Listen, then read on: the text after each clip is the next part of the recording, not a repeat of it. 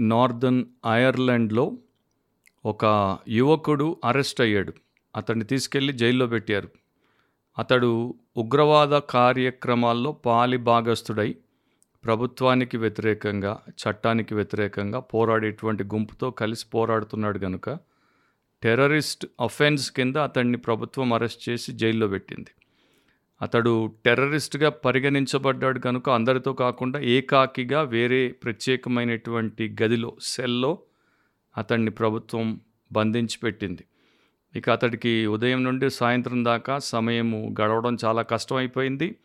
కాకపోతే వారి యొక్క అలవాటు ప్రకారం ఆ యొక్క గదిలో వారు ఒక గిడియన్స్ బైబిల్ని పెట్టారు. ఇక ఏం చేయాలో అర్థం కాక దిక్కుతోచక కూర్చున్నప్పుడు ఆ బైబిల్ తీసుకొని తిప్పి దాన్ని చదవడం మొదలుపెట్టాడు. అట్లాగే రోజులు గడుస్తున్నాయి. కానీ బైబిల్ చదువుతున్నప్పటికీ అతనికి బైబిల్లో ఉన్నటువంటి దేవుడి సత్యము వాక్యము అర్థం అవ్వట్లేదు. ఇక జైలు అధికారులని ఒక మాట రిక్వెస్ట్ చేశాడు. అదేంటంటే మన జైలుకి ఒక చాప్లైన్ ఉన్నాడు కదా జైలుకి వచ్చేటువంటి సేవకుడు ఆయన్ని నేను ఒకసారి కలుసుకోవాలి. సో వారు అతన్ని ఆయనతో కల్పించినప్పుడు ఆయనకి బాధ చెప్పాడు. బైబిల్ అయితే చదువుతున్నాను కానీ బొత్తిగా అర్థం అవ్వట్లేదు అన్నప్పుడు ఆ సేవకుడు ఏం చెప్పాడంటే సరే ఒక పని చేయి నువ్వు దేవుడికి యథార్థ హృదయంతో ప్రార్థన చేయి. దేవా నాకు నీ వాక్యమును గ్రహించే శక్తినివ్వు. నా కన్నులు తెరిచి నేను నీ సత్యమును చూచేందుకు సహాయము చేయము అని అడిగితే దేవుడు నీకు పరిశుద్ధాత్మ ద్వారా సహాయం చేస్తాడు. అప్పుడు నీవు సమస్తమును గ్రహిస్తావని చెప్పాడు ఆయన. సో ఇతడు సిన్సియర్గానే వచ్చి అట్లా ప్రార్థన చేశాడు. తర్వాత ఇతడు వాక్యాన్ని గ్రహించడం మొదలుపెట్టాడు. అంటే దేవుడు తన సువార్తను అతనికి చూపించాడు కనుక అతడు రక్షణ అనుభవంలోనికి వచ్చాడు. ఇక ఆ తర్వాత వాక్యమును చదువుతూ జీవితంలో మార్పులు చేసుకుంటూ ఆలోచనలో మార్పులు చేసుకుంటూ చాలా పరివర్తన చెందాడు. ఒక రకంగా చెప్పాలంటే కొంతకాలంలోనే చాలా ఎవరు ఊహించినటువంటి పెద్ద ట్రాన్స్ఫర్మేషన్ ఆయన లైఫ్లో వచ్చేసింది. సో ఒక టెర్రరిస్ట్గా ఉండేటువంటి వ్యక్తి దానికి స్వస్తి చెప్పి ఆ గుంపుతో తెగదెంపులు చేసుకొని ఇప్పుడు ఒక మంచి క్రిస్టియన్గా బిలీవింగ్ క్రిస్టియన్గా మారిపోయాడు. ఆ ప్రకారం తన జీవితంలో దేవుడి వాక్యము చేసినటువంటి కార్యమును గురించి తర్వాత సమయంలో సాక్ష్యం ఇచ్చాడు. సో దీంట్లో మనం చూసేది ఏంటంటే దేవుడి వాక్యము జీవము గలది గనుక అది ఏ పాపినైనా సరే వారు తగ్గింపుతో దేవుడి సహాయం కోరి చదివినప్పుడు లేక విన్నప్పుడు వారిలో కార్యము చేస్తుంది వారిని రక్షిస్తుంది. అంత మాత్రమే కాకుండా వారిని రూపాంతరపరుస్తుంది. సో దేవుడి వాక్యము అతనిలోనికి వెళ్ళి అతన్ని యేసుక్రీస్తులోనికి తీసుకుని వచ్చింది. అండ్ అతడు యేసుక్రీస్తులోనే నిలిచి కొనసాగడానికి మరలా దేవుడి వాక్యమే అతనికి సహాయము చేసింది. ఒక పురాతన భక్తుడు ఇట్లా అనేవాడు the spirit of God takes the word of God to make the children of God అని. దేవుని ఆత్మ దేవుని వాక్యమును తీసుకుని దేవుని పిల్లలను తయారు చేస్తాడు. పాపులను ఆయన వాక్యం ద్వారా రక్షణ మార్గంలోనికి నడిపించి వారందరూ యేసుక్రీస్తునందు విశ్వాసం ఉంచి పాపం ఒప్పుకొని మార్మన్స్ పొందట ద్వారా వారిని క్రొత్త సృష్టిగా మార్చి దేవుడి పిల్లలుగా మారుస్తాడు. సో ఇది ఒక గొప్ప సత్యం తిరుగులేని సత్యం. కాకపోతే మన కాలంలో ప్రస్తుతం ఉన్నటువంటి ఈ సమయంలో ఈ యుగంలో చాలామంది క్రైస్తవులుగా చలామణి అయ్యేవారు దీన్ని గుర్తించకపోవడం వాక్యమును వారి యొక్క జీవిత క్షేమానికి వారి కుటుంబ క్షేమానికి వారి సమాజ క్షేమానికి వారి సంఘ క్షేమానికి వారు వినియోగించని దుస్థితిలో ఉండడం అది భయంకరమే కాదు అది ప్రమాదకరమైనటువంటి విషయం. సో మనము విశ్వాసులమైతే భక్తులమైతే దేవుడి పట్ల హృదయం కలిగినటువంటి వారమైతే ప్రతిరోజు కనీసం ఒక్క నిమిషం రెండు నిమిషాలైనా సీరియస్గా తీవ్రతతో ఇలాంటి వారి కొరకు వారు కూడా ఇట్లా వాక్యం చేత రక్షించబడాలి రూపాంతరపరచబడాలి అని ప్రార్థన చేయడం మంచి ఫలితాలను ఇస్తుంది. బిబ్లికలీ స్పీకింగ్ వాక్యానుసారంగా మాట్లాడితే అనే క్రిస్టియన్ పాడ్కాస్ట్కి మరొకసారి వాక్యమై ఉన్నటువంటి ప్రభు అయిన యేసుక్రీస్తు అతి పరిశుద్ధ నామమున మీకు అందరికీ స్వాగతం. ప్రతివారం మనం దేవుడి వాక్యం నుండి దైవ ప్రేరేపణ చేత దేవుడి సత్యములను వింటున్నాం. ఈ వారం కూడా అలాగే దేవుడు మనతో మాట్లాడుతుండగా మీరందరూ హృదయం తెరిచి విని విశ్వసించి విధేయత చూపి వర్ధిల్లుతారని ఆశిస్తున్నాను. ఈరోజు మన ఎపిసోడ్లో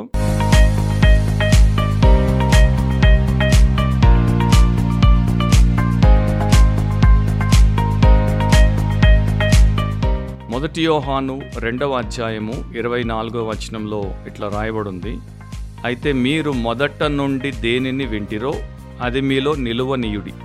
మీరు మొదట నుండి వినినది మీలో నిలిచిన ఎడల మీరు కూడా కుమారుని అందును తండ్రి అందును నిలుతురు. అపోస్తులైన యోహాను ఆయన సంఘానికి పత్రిక రాసినప్పుడు మొదటి పత్రికలో రాసినటువంటి మాటలు ఇవి చాలా బలమైనటువంటి మాటలు.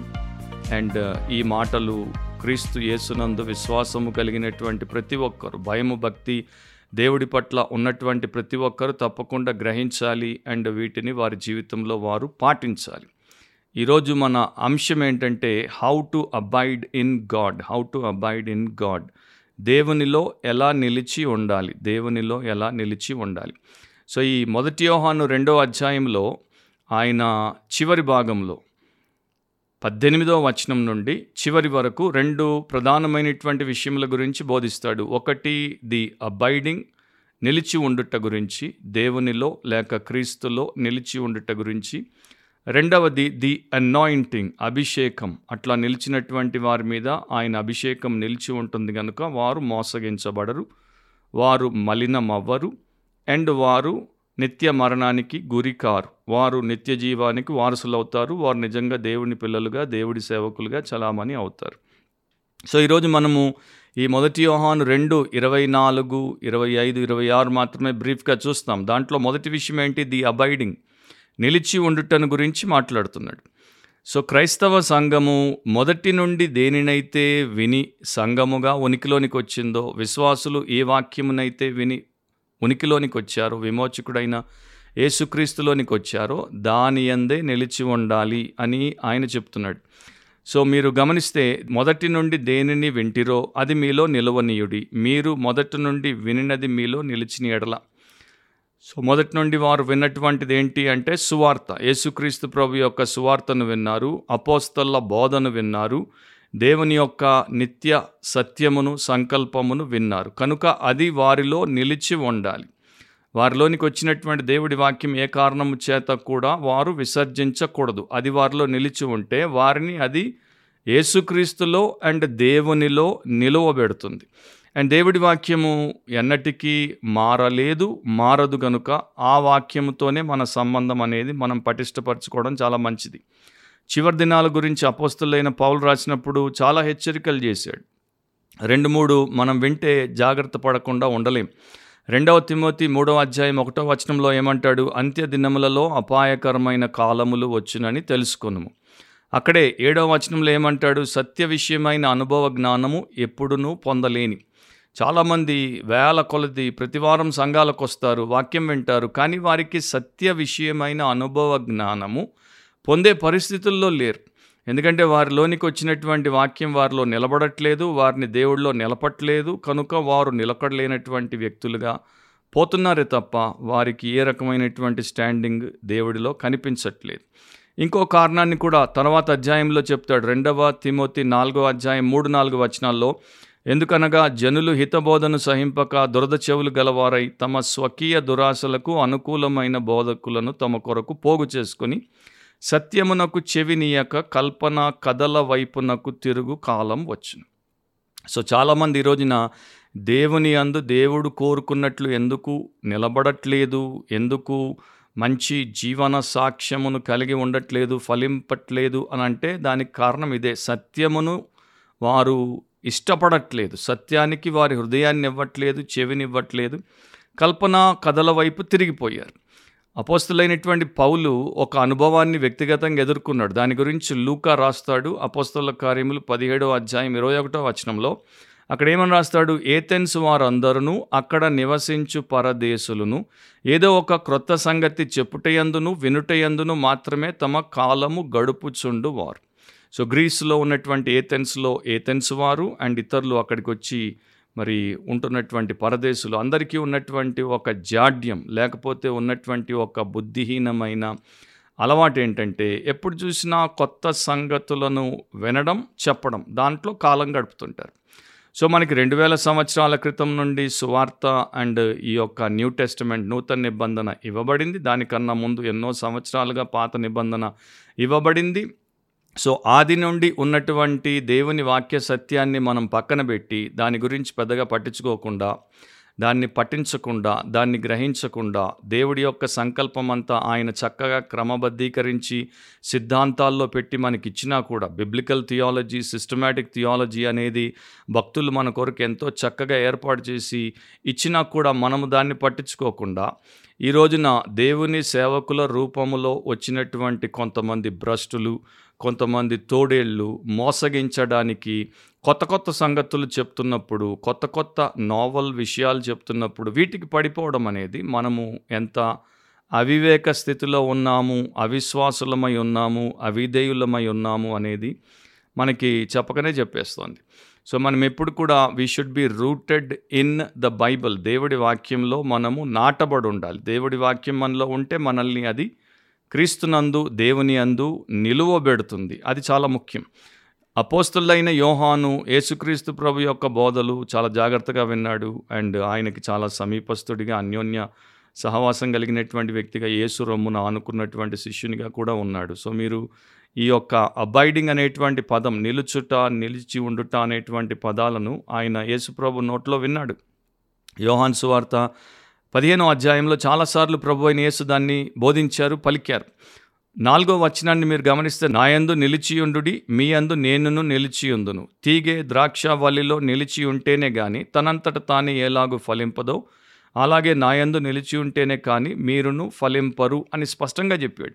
సో క్రైస్తవ జీవితంలో ఫలం ఉండాలి అంటే యేసుక్రీస్తులో మనం నిలబడి ఉండాలి. ఇది తప్ప మరొక అవకాశం మనకి లేదు. అక్కడే యోహాను పదిహేను ఏడులో నాయందు మీరును మీ యందు నా మాటలను నిలిచి ఉండిన ఎడల మీకేది ఇష్టమో అడుగుడి అది మీకు అనుగ్రహింపబడును అని కూడా చెప్తున్నాడు. సో మనం యేసుక్రీస్తులోనికి దేవుడి వాక్యం ద్వారా తీసుకురాబడ్డాం. యేసుక్రీస్తులో మనము దేవుడి వాక్యము ద్వారానే నిలుపబడి ఉంటాం. అండ్ ఆయన యొక్క మాటల్ని మనము తదేకం రెగ్యులర్గా కన్సిస్టెంట్గా ప్రతిదినం వింటూ చదువుతూ ధ్యానిస్తూ జీర్ణించుకుంటూ జీవిస్తూ ఉంటే అవి మనలో ఉంటే మనము ఫలించేటువంటి జీవితాలు జీవిస్తాం. అండ్ దేవుడి చిత్తానుసారంగా మన చిత్తం మారిపోతుంది కనుక మనం ప్రార్థనలో ఏది అడిగినా కూడా దేవుడు మనకు అనుగ్రహించే స్థితిని మనకు ఇస్తాడు. సో దేవుడి వాక్యము సువార్త దేవుడి యొక్క బోధ సిద్ధాంతాలు అవి మనలో ఉంటే మనం వాటిలో నిలబడితే మనము దేవుని అందు ఆయన కుమారుడైన యేసుక్రీస్తునందు నిలువబడి ఉంటాం. ఇది తప్ప మరొక మార్గం లేదు. మీరు మొదటి యోహాను రెండో అధ్యాయం పద్దెనిమిది నుండి ఇరవై మూడు వరకు చదువుకుంటే అక్కడ విశ్వాసులకు వ్యతిరేకులుగా ఉన్నటువంటి వంచకులుగా ఉన్నటువంటి క్రీస్తు విరోధుల గురించి మాట్లాడతాడు. క్రీస్తు విరోధి అంటే యాంటీ క్రైస్ట్ క్రీస్తును వ్యతిరేకించువాడు. క్రీస్తును ఒప్పుకొనని వాడు సో వారి గురించి మీరు చూస్తే అక్కడ వారు యేసు క్రీస్తును ఒప్పుకోవట్లేదు. ఏసే క్రీస్తు అని ఒప్పుకోవట్లేదు. సో యేసు క్రీస్తును ఒప్పుకోవట్లేదు కనుక యేసు క్రీస్తును వారు తండ్రిని అంగీకరించినట్టు అంగీకరించుటకు ఇష్టపడట్లేదు. సో వీళ్ళు మోసపోయినటువంటి వారు వీరు ప్రమాదకరమైనటువంటి వారు వీరు మనతో నిలవకుండా మనల్ని వదిలి వెళ్ళిపోయినటువంటి వారు అని కూడా వారి గురించి ఆయన అక్కడ చెప్తాడు. సో విశ్వాసులేమో దేవుని అందు ఆయన కుమారుడి అందు నిలిచి ఉంటారు. వంచకులేమో క్రీస్తు విరోధులేమో అది విడిచిపెట్టి వెళ్ళిపోతారు. అండ్ ఈ రోజుల్లో కూడా క్రీస్తు విరోధులు వంచకులు విపరీత స్థాయిలో ఉన్నారు. కనుక మనము వాక్యానుసారంగా ఉన్నటువంటి దేవుడి సేవకులతో విశ్వాసులతోనే సంబంధ సహవాసాలు కలిగి ఉండాలి కానీ ఎట్టి పరిస్థితుల్లో క్రీస్తు విరోధులతో వంచకులతో మనము సహవాస సంబంధాలు కలిగి ఉండకూడదు. సో నీవు క్రీస్తులోనే ఉండాలి బలంగా ఉండాలి ఎదుగుతూ ఉండాలి అని అంటే నీవు తప్పకుండా ప్రతినిత్యము దేవుడి వాక్యాన్ని చదివి ధ్యానిస్తూ దాన్ని జీర్ణించుకొని జీవిస్తూ ఉండాలి. జెర్రీ వైన్స్ అనే ఒక సేవకుడు ఇట్లా రాస్తాడు దాన్ని చదవడం సరిపోదు వాక్యమును కేవలం చదివితే సరిపోదు. బైబిల్ నీ జీవితాన్ని అనుదిన జీవితాన్ని బలముగా ప్రభావితము చెయ్యాలి. దాంట్లో దేవుడి సత్యములు నీ గృహ జీవితమును ప్రభావితము చేయాలి నీ సామాజిక జీవితమును ప్రభావితం చేయాలి నీ వృత్తి వ్యాపార జీవితాన్ని ప్రభావితం చేయాలి అంటే ఆయన ఏమంటున్నాడు? దేవుడి వాక్యము నిన్ను పూర్తిగా తన వశంలో పెట్టుకొని ప్రభావితం చేస్తేనే నీకు దేవుడిలో నిలబడేటువంటి ఆధిక్యత ఉంటుంది. అండ్ రెఫర్మేషన్ టైంలో fifteenth century onwards Martin Luther ద్వారా తర్వాత జాన్ క్యాల్విన్ ద్వారా అండ్ ఇతరుల ద్వారా దేవుడు ఒక మతోద్ధారణ అనే దాన్ని తీసుకుని వచ్చాడు. ఆ రెఫర్మేషన్ వచ్చింది కనుకనే మనము ప్రాటెస్టెంట్ క్రిస్టియానిటీలోనికి వచ్చాం. సో దాంట్లో ఆ భక్తులు ఏం చేశారంటే ఫైవ్ సోలాస్ అనేవి సంఘానికి ఇచ్చారు. ఈ ఐదు ప్రాథమిక సత్యాలు లేకపోతే పునాది పాఠాలు క్రైస్తవ విశ్వాస జీవితానికి ఫైవ్ ఫౌండేషనల్ ట్రూత్స్ అని వీటిని భక్తులు తీసుకున్నారు. అవేంటో కూడా ఒక్కొక్క మాటలో చెప్పనివ్వండి. ఈ ఐదు ఈ రోజున చాలామందికి తెలియవు. సేవకులకి తెలియవు సంఘస్థులకి తెలియవు. కనుక వారు వారిని బలపరుచుకునే విషయంలో చాలా బలహీనంగా బుద్ధిహీనంగా ఉన్నారు. మొదటిది ఏంటంటే సోలా స్క్రిప్టూరా. సోలా స్క్రిప్టూరా అంటే స్క్రిప్చర్ అలోన్ లేఖనం మాత్రమే వాక్యం మాత్రమే బైబిల్ సత్యం మాత్రమే మనల్ని ఆదేశించి మన నడకను నిర్దేశించి నడిపించాలి. ఇంకేది మన మీద శాసించే స్థితిలో ఉండకూడదు. రెండవ తిమోతి మూడు పదహారు పదిహేడు వచనాల్లో దైవజనుడు సన్నద్ధుడై ప్రతి సత్కార్యమునకు పూర్ణముగా సిద్ధపడి ఉండునట్లు దైవావేశం వలన కలిగిన ప్రతి లేఖనం ఉపదేశించుటకును ఖండించుటకును తప్పుదిద్దుటకును నీతి అందు శిక్ష చేయుటకును ప్రయోజనకరమై ఉన్నది. సో దేవుడి వాక్యమును దేవుడు మనకు ప్రతి విషయానికి కావలసినటువంటి ప్రయోజనాన్ని చేకూర్చడానికి ఇచ్చాడు కనుక అది ఒక్కటే చాలు. అది తప్ప మనకి ఇంకొకటి అవసరం లేదు. సో ఏదైనా సబ్జెక్ట్ గురించి మీరు ఆలోచించినప్పుడు తెలుసుకోవాలనుకున్నప్పుడు చర్చించినప్పుడు బైబిల్ దాని గురించి ఏం బోధిస్తోంది అన్నదే మీ యొక్క మొదటి క్వశ్చన్ అయి ఉండాలి. వారేం చెప్తున్నారు వీరేం చెప్తున్నారు ఆ డినామినేషన్ ఏం చెప్తోంది ఈ ప్రీచర్ ఆ ప్రాఫిట్ ఏం చెప్తున్నాడు అని కాదు. బైబిల్ దాని గురించి ఏం బోధిస్తోంది? రెండవది బైబిల్ తన కాంటెక్స్ట్లో ఏం చెప్తోంది? అంటే బైబిల్ ఒక దాని గురించి చెప్పినప్పుడు ఆ నేపథ్యంలో ఏమి చెప్తోంది? అండ్ బైబిల్ యొక్క టీచింగ్ అంతా హోల్ టీచింగ్ అంతా ఒక చోట మాత్రమే కాకుండా ఇతర చోట్ల కూడా దాని గురించి వాక్యం ఏం చెప్తోంది? అన్నది మనం తెలుసుకుంటే మనము పొరపాటు పడ్డానికి అవకాశం తక్కువ. చాలామంది చేసే పొరపాటు ఏంటంటే ఒక్క వచనాన్ని తీసుకొని వారు అనుకున్నటువంటి విషయానికి సపోర్ట్ చేసుకునే ప్రయత్నం చేస్తారు. సింగిల్ వర్స్ని తీసుకొని ఇది ఇట్లా అది అట్లా చెప్పబోతారు. అట్లా అవుట్ ఆఫ్ కాంటెక్స్ట్ అంటే దాంట్లో సందర్భానుసారంగా కాకుండా ఎక్కడ పడితే అక్కడ ఎట్లా పడితే అట్లా తీసేసుకుని దాన్ని వారి యొక్క ఆకాంక్ష కొరకు లేకపోతే వారి యొక్క ఆలోచన కొరకు వాడుకునే ప్రయత్నం చేసినప్పుడు వారు చాలా పెద్ద పొరపాట్లు చేసే అవకాశం ఉంది. సో దాంట్లో పడిపోకుండా చక్కగా వాక్యానుసారంగా మనం ఉంటే ఎంత మేలు. సో ఈ రోజున నావల్టీ అనేది అంటే కొత్త విషయాలు కొత్త సంగతులకే చాలామంది పడిపోతున్నారు కానీ దేవుడి యొక్క పురాతనమైనటువంటి సత్యము అండ్ గొప్ప సత్యము గంభీర సత్యం ఏంటంటే దేవుడి యొక్క వ్యక్తిత్వం గురించి చాలామందికి తెలియదు. యేసుక్రీస్తు యొక్క దైవత్వం మానవత్వం అనేది చాలామందికి తెలియదు. పరిశుద్ధాత్మ వ్యక్తో శక్తో చాలామందికి తెలియదు. అండ్ బైబిల్లో రక్షణ విధానం ఏంటో చాలామందికి తెలియదు. సంఘం అంటే ఏంటో చాలామందికి తెలియదు. క్రైస్తవ జీవితం శిష్యరికం అంటే ఏంటో చాలామందికి తెలియదు. రెండవ రాకడ అంటే ఏంటో చాలామందికి తెలియదు. పరలోకం ఎట్లా ఉంటుంది? పరలోకంలో ఏముంటాయి అన్నది చాలామందికి తెలియదు.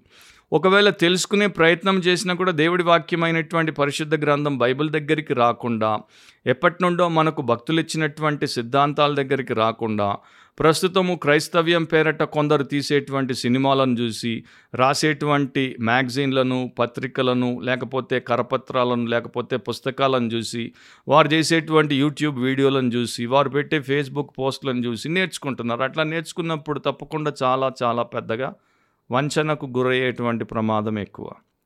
వాక్యం దగ్గరికి వెళ్ళండి. అండ్ వాక్యాన్ని మనకు చాలా జాగ్రత్తగా దేవుడి ఆమోదముతో ఇచ్చినటువంటి ఒకప్పటి భక్తుల దగ్గరికి వెళ్ళండి. అక్కడ మనకి సమస్య ఉండదు. ఎందుకంటే దాన్ని ఎంతోమంది నిర్ధారించారు. ఇప్పుడున్న వాళ్ళని నిర్ధారించుట కష్టం. రెండవది సోలస్ క్రిస్టస్ అంటే క్రైస్ట్ అలోన్ క్రీస్తు మాత్రమే ఒకడు రక్షించబడ్డానికి ఒకడి పాపం క్షమించబడ్డానికి ఒకడు దేవుడితో తిరిగి సమాధానపడ్డానికి ఒకడు నూతన సృష్టిగా మారడానికి ఒకడు నిత్య జీవానికి వారసుడు అవ్వడానికి దేవుని బిడ్డగా ఉండడానికి యేసుక్రీస్తే చాలు. ఇంకేది అవసరం లేదు. యోహాను పద్నాలుగు ఆరులో ప్రభువే చెప్పాడు నేనే మార్గమును సత్యమును జీవమును నా ద్వారానే తప్ప ఎవడను తండ్రి వద్దకు రాడు. So Jesus Christ is the only way of salvation ఇప్పుడు రకరకాల క్రైస్ట్లు ఉన్నారు ఎంతోమంది క్రీస్తులు ఉన్నారు క్రైస్ట్ ఆఫ్ ఫిక్షన్ అంటే ఒక కల్పన క్రీస్తు క్రైస్ట్ ఆఫ్ ఇమాజినేషన్ మన ఊహలకు సంబంధించిన క్రీస్తు and Christ of false cults అబద్ధ బోధ గుంపుల క్రీస్తు. మనకి ఆ క్రీస్తు కాదు కావాల్సింది. మనకి బిబ్లికల్ క్రైస్ట్ కావాలి. హిస్టారికల్ క్రైస్ట్ కావాలి. క్రైస్ట్ ఆఫ్ నాజరత్ నజరేత్కు సంబంధించిన క్రీస్తు చారిత్రాత్మక క్రీస్తు బైబిల్ పరమైనటువంటి క్రీస్తు కావాలి. ఈ క్రీస్తు విరోధులు ఆయన్ని ఎందుకు ఒప్పుకోలేదు అంటే వారు ఆయనను ఆయనగా చూడలేదు. తెలుసుకోలేదు కనుక మనం అలాంటి పొరపాటు చేయొద్దంటే మనకి ఎప్పుడు రెండు సహాయపడతాయి వాటిని కలిగి ఉండాలి. ఒకటి ద వర్డ్ ఆఫ్ గాడ్ దేవుడి వాక్యం. రెండు ద స్పిరిట్ ఆఫ్ గాడ్ దేవుని ఆత్మ. ఈ రెండు దేవుడి వాక్యంతో దేవుని ఆత్మతో మనం నడిపించబడితే మనము తప్పిపోం. మూడవది సోలా గ్రాటియా అంటే గ్రేస్ అలోన్ కృప మాత్రమే. ఎఫ్ఎస్సి రెండు ఎనిమిది తొమ్మిది చూస్తే మీరు విశ్వాసం ద్వారా కృపచేతనే రక్షింపబడి ఉన్నారు. ఇది మీ వలన కలిగినది కాదు. దేవుని వరమే. అది క్రియల వలన కలిగినది కాదు. కనుక ఎవడినూ అతిశయపడ వీలు లేదు అని చెప్పబడింది. సో రక్షణ ఉచిత వరం. రక్షణను కొనుక్కోలేం. రక్షణ కొరకు మనం ప్రయాసపడి సంపాదించలేం. రక్షణను మనము చేసినటువంటి గొప్ప కార్యముల చేత బహుమానముగా సంపాదించుకోలేం. అంటే ఒక ప్రైజ్ లాగా విన్ చేయలేం. రక్షణ అనేది ఒక ఉచిత వరం. అయోగ్యులైనటువంటి మనకు అపాత్రులైనటువంటి మనకు దేవుడు ప్రేమతో ఉచితముగా ఇచ్చినటువంటి వరం అది.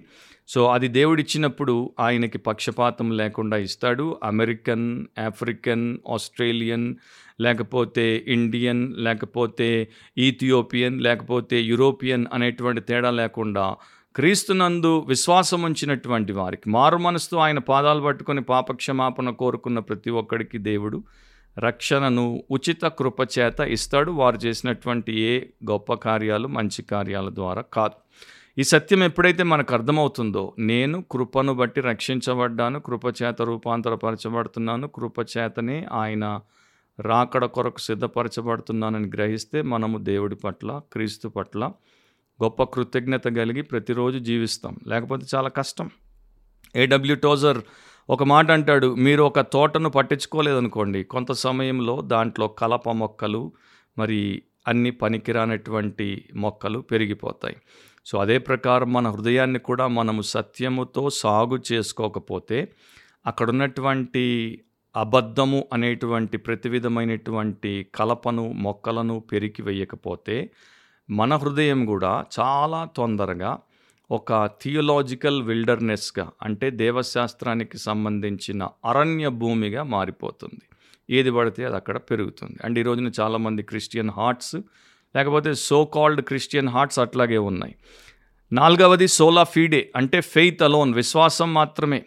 రోమా ఒకటి పదిహేడులో ఎందుకనిన నీతిమంతుడు విశ్వాసమూలముగా జీవించునని రాయబడిన ప్రకారం విశ్వాసమూలముగా అంతకంతకు విశ్వాసము కలుగునట్లు దేవుని నీతి దాని అందు బయలుపరచబడుచున్నది.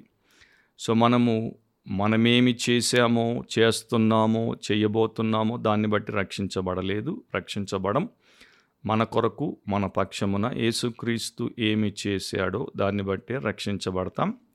సో అది ఇక్కడ దేవుని వాక్యంలో మనకి స్పష్టంగా చూపించబడింది. నీతిమంతుడు విశ్వాసమూలముగా జీవిస్తాడు. అండ్ విశ్వాసమూలముగా అంతకంతకు విశ్వాసము కలుగునట్లు దేవుని నీతి దాంట్లో క్రీస్తు యేసు ద్వారా ప్రత్యేకించబడింది. సో ఇది మనకి అర్థమైనప్పుడు మనం ఏం చేస్తామంటే మనం వెళ్ళేటువంటి సంఘము మనల్ని రక్షించలేదని మన సేవకుడు మనల్ని రక్షించలేదని మనం చేసేటువంటి క్రైస్తవ అభ్యాసాలు మనల్ని రక్షించలేదని మనకున్న అనుభవాలు మనల్ని రక్షించలేదని యేసుక్రీస్తే మనల్ని రక్షించాడు అనేటువంటి విశ్వాసంతో బ్రతుకుతాం. చాలా సంవత్సరాల క్రితం ఒక బోధకుడు ఉండేవాడు ప్రపంచ ప్రముఖ బోధకుడు. కానీ ఆయన బోధ ఆయన యొక్క డినామినేషన్ మామూలుగా వాక్యానుసారమైన వారు అంగీకరించలేదు. ఆయన పేరు John Wimber. And uh, Vineyard movement అనేటువంటి మూమెంట్ని స్థాపించినటువంటి వ్యక్తి. అండ్ ఈయనే పవర్ ఇవాంజలిజం అనేది కూడా ప్రపంచానికి పరిచయం చేశాడు. అంటే మనము శక్తితో సువార్థీకరణ చేయాలి అంటే స్వస్థతలతో చేయాలి దయ్యాలను వెలగొడుతూ చేయాలి అద్భుతాలు చేస్తూ చేయాలి ప్రవచనాలతో చేయాలి అని దాని గురించి ఎక్కువ ప్రమోట్ చేసినటువంటి వ్యక్తి. ఆయన ఒక మాట అనేవాడు ఎక్స్పీరియన్స్ ఆల్టర్స్ థియాలజీ అని. అనుభవము దైవశాస్త్రాన్ని మారుస్తుంది అని. ఆ మాట ఏ క్రైస్తవుడైనా ఒక్కసారి బైబిల్ చదివినోడైనా మంచిగా చదివినోడైతే వింటే వెంటనే అది కరెక్ట్ మాట కాదు అని ఇట్టే పసిగడతారు. కానీ చాలామంది పసిగట్టకపోవడం వారు ఎట్లాంటి మరి విశ్వాసంతో పోతున్నారో మనకు అర్థమైపోతుంది. ఒక వ్యక్తికి ఉన్న అనుభవము దేవుడి వాక్యమును దేవుడి బోధను మార్చగలదు అని చెప్తున్నాడు. అది ఎంత మరి భయంకరమైనటువంటి విషయమో గమనించండి. అందుకని ఈ రోజున చూడండి చాలామంది అలాంటి ఆలోచన అలాంటి ధోరణితోనే దారి తప్పిపోయారు. విశాల మార్గంలోనికి వెళ్ళిపోయారు. ఎంతోమంది క్రీస్తు విరోధులు వంచకుల వెంట పడిపోతున్నారు. సో వీరందరూ చూసేది ఏంటంటే న్యూ రెవల్యూషన్స్ కొత్త ప్రత్యక్షతలు కొత్త దర్శనాలు కొత్త కళలు కొత్త ప్రవచనాలు సాతాను యొక్క కొత్త గూఢమైనటువంటి అంశాలు ఇట్లాంటి వాటి కోసం కొత్త సేవకులు ఇంతవరకు ఏ సేవకుడు చెప్పనటువంటి కొత్త బోధ చేసే కొత్త సేవకుడు లేకపోతే కొత్త సేవకురాలు లేకపోతే కొత్త సంఘము అండ్ కొత్త సభ అండ్ కొత్త సంగీతము కొత్త గీతము ఇట్లా దీన్ని బట్టి పోయేటువంటి వారు అసలు ఏ రకమైనటువంటి స్టాండింగ్ స్క్రిప్చర్లో కానీ సేవియర్లో కానీ కలిగి లేరు. వారు వారి జీవితాన్ని సర్వనాశనానికి అప్పగించుకుంటున్నారని చెప్పక తప్పదు. హ్యారీ అయన్ సైడ్ అనే ప్రపంచ ప్రముఖ బైబిల్ స్కాలర్ ఈ మాటలు ఎప్పుడో అన్నాడు రాశాడు మరలా మరలా అనేవాడు. If it's new it's not true అది కొత్తదైతే అది సత్యము కాదు. And if it's true it's not new అది ఒకవేళ సత్యం అయితే అది కొత్తది కాదు. అంటే హ్యారీ ఆయన సైడ్ ఏం చెప్తున్నాడు? బైబిల్ ప్రకారము ఆయన నొక్కి ఒక్క నుంచి చెప్తున్నాడు. దేవుని వాక్యము ఎప్పుడో వచ్చింది మొదటి నుండి వచ్చింది ఆదిలో వచ్చింది. కనుక అది సత్యము. ఈ మధ్య కొత్త కొత్తగా వచ్చేటువంటి బోధలు మాకే దేవుడు ప్రత్యక్షంగా బయలుపరిచాడు. నన్నే దేవుడు అభిషేకించి మీకు చెప్పమని పంపాడు. నేనే ప్రస్తుత కాల ప్రవక్తను. అంతా కూడా అబద్ధం అంతా కూడా మోసం. ఇది క్రీస్తు విరోధులు చేసేటువంటి ఒక కుట్ర.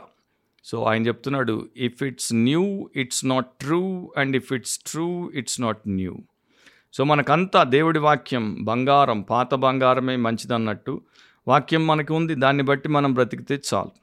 ఇక ఐదవది సోలి డియో గ్లోరియా అంటారు. To God alone be the glory దేవుడికే సమస్త మహిమ కలుగును గాక.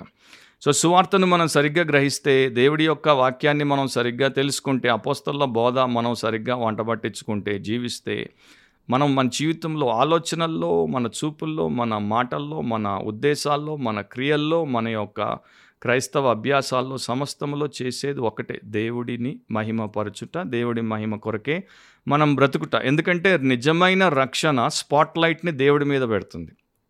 స్పాట్ లైట్ అంటే తెలుసుక ఇప్పుడంతా అందరూ యూట్యూబ్లో రికార్డింగ్ చేసి మెసేజ్లు పెడుతున్నారు. సో రౌండ్ లైట్లు లేకపోతే ఇట్లాంటి లైట్లు అట్లాంటి లైట్లు స్పాట్ లైట్లు అలవాటైపోయింది మనకి. సో ఒకప్పుడు కేవలం అట్లాంటి వాటి కింద సినిమా నటులే ఉండేవాళ్ళు. ఇప్పుడు ఎవడైనా ఉండొచ్చు దాని కింద. సో అట్లా స్పాట్ లైట్ ఆ మనిషి మీద స్పీకర్ మీదే కెమెరా ముందున్న స్పీకర్ మీద లేకపోతే యాక్టర్ మీద ఎట్లుంటుందో నిజంగా రక్షించబడినటువంటి ప్రతి భక్తుడు భక్తురాలి యొక్క స్పాట్ లైట్ దృష్టి ధ్యాస ధ్యేయం అంతా దేవుడి మీదే ఉంటుంది. ఏ ప్రసంగికుడి మీద ఉండదు ఏ గాయకుడి మీద ఉండదు ఏ సంగీత కళాకారుడి మీద ఉండదు. క్రీస్తు యేసు మీద తండ్రి అయిన దేవుని మీద ఆత్మ మూలముగా ఆయన సహాయము ద్వారా పెట్టుకుని ఉంటారు. మార్టిన్ లాయిడ్ జోన్స్ ఒక మాట అనేవాడు ఎవడి సిద్ధాంతమైతే కదులుతూ ఉంటుందో వాడి బతుకు కూడా ఎప్పుడు కదులుతూ ఉంటుంది. అంటే మీకు బైబిల్ బోధ కదిలేటువంటిదిగా ఉందనుకోండి మీరు దాని మీద సరిగ్గా గ్రహింపు లేకుండా గ్రాస్ప్ లేకుండా షేకీ షేకీగా ఉందనుకోండి మీ డాక్టరిన్ మీ లైఫ్ కూడా షేకీ షేకీగా ఉంటుంది. అప్పుడు వచ్చేటువంటి ప్రతి అబద్ధపు గాలికి మీరు ఎగరగొట్టేబడేటువంటి వారిగా ఉంటారు. సో లాయిడ్ జోన్సే ఇంకొక మాట అంటాడు అట్లాంటి స్థితిలో వారు ఎందుకున్నారంటే వారు వాక్య సిద్ధాంతమును బోధను చదువుట విషయంలో బద్ధకస్తులు గనుక సోమరులు గనుక సో ఈ రోజున మీరే ఆలోచించండి మీరు దేవుడి వాక్యానికి ఎంత సమయం ఇస్తున్నారు? దేవుడి వాక్యం మిమ్మల్ని కాపాడుతుంది మిమ్మల్ని రక్షించింది మిమ్మల్ని రూపాంతరపరుస్తుంది. దానికోసం మీరు ఎంత సమయం కేటాయిస్తున్నారు? ఆన్సర్ ఉండదు మీ దగ్గర. ఎందుకంటే మీరు కేటాయించట్లేదు. మరి అట్లాంటప్పుడు మీరు జయ జీవితం ఎట్లా జీవిస్తారు? ఫల భరితమైన జీవితం ఎట్లా జీవిస్తారు? దేవునికి అన్యోన్యమైన శిష్యులుగా శిష్యురాళ్ళుగా ఎట్లా మారుతారు? ఆత్మ పూర్ణులుగా ఎట్లా మారుతారు? అండ్ పరలోకపు శక్తి ఈ లోకంలో మిమ్మల్ని నింపి ఎట్లా దేవుడు వాడుకుంటాడు. సో నా జ్ఞాపకం వస్తుంది చాలామంది ఈరోజు నా నిజాన్ని నమ్మట్లేదు అబద్ధాన్ని నమ్మి నట్టేట మునుగుతున్నారు. ఒకప్పుడు ఒక సర్కస్ ఒక ఊరికి వచ్చింది దాంట్లో ఒక బఫూన్ ఉండేవాడు. సో అన్ని జంతువుల అరుపులు తన యొక్క మిమిక్రీ ద్వారా ఆ వచ్చినటువంటి ప్రజల ముందు ప్రదర్శించేవారు. సో ఒక్కొక్క దాన్ని చేసుకుంటూ వచ్చి ఒక పందిలాగా అరుస్తుంటే ఆ జనాలందరూ ఎంత స్టన్ అయిపోయారంటే అతన్ని పట్టుకొని నిలదీశారు. నువ్వు ఎక్కడో పందిని దాచిపెట్టి దాంతో అర్పిస్తున్నావు. నువ్వుగా అది చేసేది అని. అప్పుడు అతడు కల కావాలంటే చూసుకోండి చెక్ చేసుకోండి అని చెప్పి అంతా చూపించి నేనేం పందిని దాపించలేదు నేనే అరిచా అన్నా కూడా వారు నమ్మలేదు. అయితే ఆయన అన్నాడు నాకు ఇంకొక అవకాశం ఇవ్వండి రేపు మళ్ళా ప్రదర్శన చేస్తాను అప్పుడు చూద్దాం. అందరూ వచ్చారు రేపు. సో ఈసారి ఏం చేశాడంటే కొంచెం లూజ్ వస్త్రాలు వేసుకొని దాంట్లో ఒక పంది పిల్లని దాచిపెట్టి తీసుకుని వచ్చి ముందుకు వంగి మళ్ళీ అట్లాగే అరుస్తున్నాడు. అరుస్తున్నప్పుడు వాళ్ళు ఇప్పుడు అతన్ని ఇక గట్టి గట్టిగా తిడుతున్నారు. ఏంటి అంటే ఇప్పుడు నువ్వు నిజంగా పందిలాగా అరవట్లేదు పందిలాగా అరవట్లేదు నువ్వు మమ్మల్ని మోసం చేస్తున్నావు నిన్నేదో చెప్పావు ఇవ్వాలేదో చేస్తున్నావు అన్నప్పుడు అతడు వెంటనే తన యొక్క అంగీ కింద ఉన్నటువంటి పంది పిల్లని తీశాడు.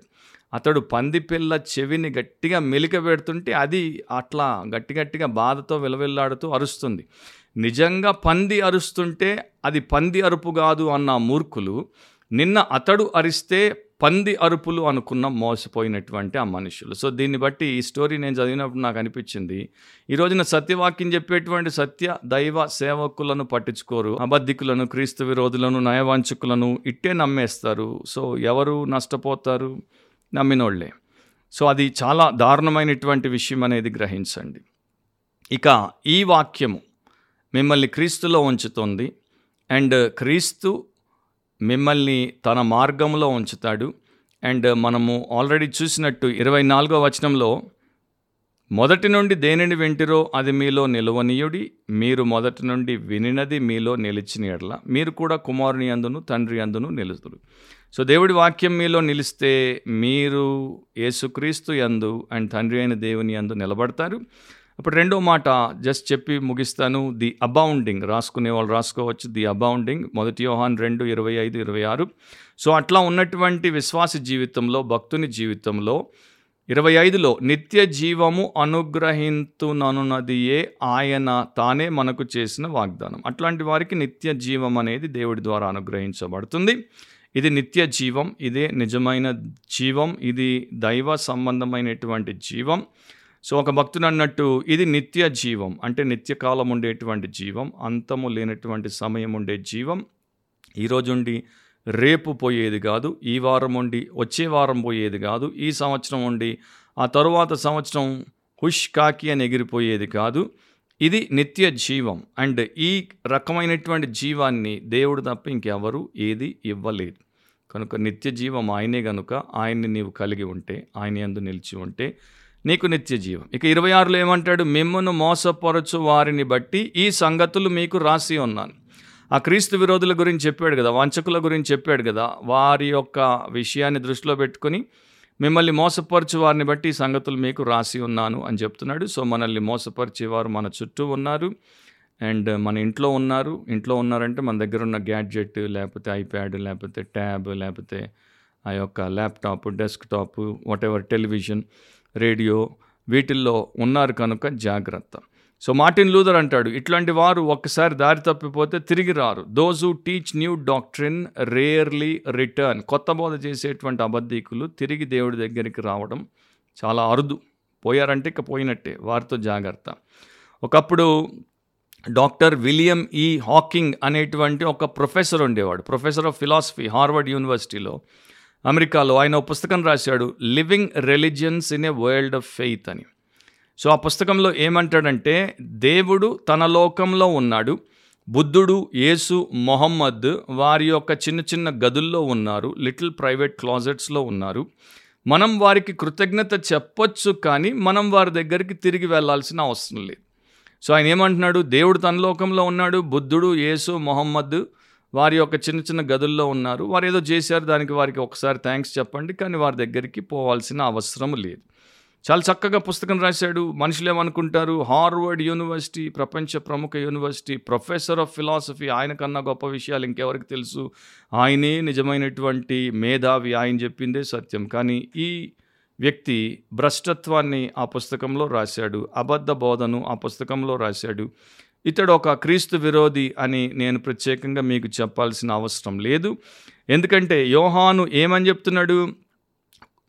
ఇరవై మూడో వచనంలో మీరు చూస్తే మొదటి యోహాన్ రెండు ఇరవై మూడులో కుమారుని ఒప్పుకొనని ప్రతి వాడును తండ్రిని అంగీకరించువాడు కాడు. కుమారుని ఒప్పుకొనువాడు తండ్రిని అంగీకరించువాడు. సో ఈ యొక్క ప్రొఫెసర్ విలియం ఈ హాకింగ్ కుమారుని ఒప్పుకోవట్లేదు. క్రీస్తుని వదిలేమంటున్నాడు ఆ దేవుడి గురించి కూడా సరైనటువంటి అవగాహన లేదు బోధ లేదు. కనుక దేవుడి వాక్యంలో మనం ఏం వింటున్నాం? You cannot have God if you won't have Christ క్రీస్తును నీవు కలిగి ఉండకపోతే నీవు దేవుణ్ణి కలిగి ఉండలేవు. యోహాను పదిహేడు మూడులో ఏముంది? అద్వితీయ సత్యదేవుడవైన నిన్నును నీవు పంపిన యేసుక్రీస్తును ఎరుగుటయే నిత్య జీవం. సో నిత్య జీవము కలిగి ఉండాలంటే అద్వితీయ సత్య దేవుణ్ణి ఆయన పంపిన యేసుక్రీస్తుని ఎరిగి ఉండాలి. అలా కాదు అంటే నిత్య జీవం లభించదు. యోహాన్ ఎనిమిది పంతొమ్మిదిలో యేసుప్రభు అంటాడు వారు నీ తండ్రి ఎక్కడ ఉన్నాడని ఆయనను అడుగగా యేసు మీరు నన్నైనను నా తండ్రినైనను ఎరుగరు. నన్ను ఎరిగి ఉంటిరా నా తండ్రిని కూడా ఎరిగి ఉందురని వారితో చెప్పాను. సో మనము పూర్ణ హృదయం పూర్ణ ఆత్మ పూర్ణ మనసు పూర్ణ బలముతో దేవుణ్ణి ప్రేమించాలి అంటే అది యేసుక్రీస్తు ద్వారానే సాధ్యం. క్రీస్తును వేరుగా పెట్టి ఆ పనిని మనం ఎప్పుడు చేయలేం. యోహాన్ ఎనిమిది నలభై రెండులో కూడా అంటాడు యేసువారితో ఇట్లా నేను దేవుడు మీ తండ్రి అయిన ఎడల మీరు నన్ను ప్రేమింతురు. సో చూడండి అది దేవుడు మీ తండ్రి అయితే మీరు నన్ను ప్రేమిస్తారు.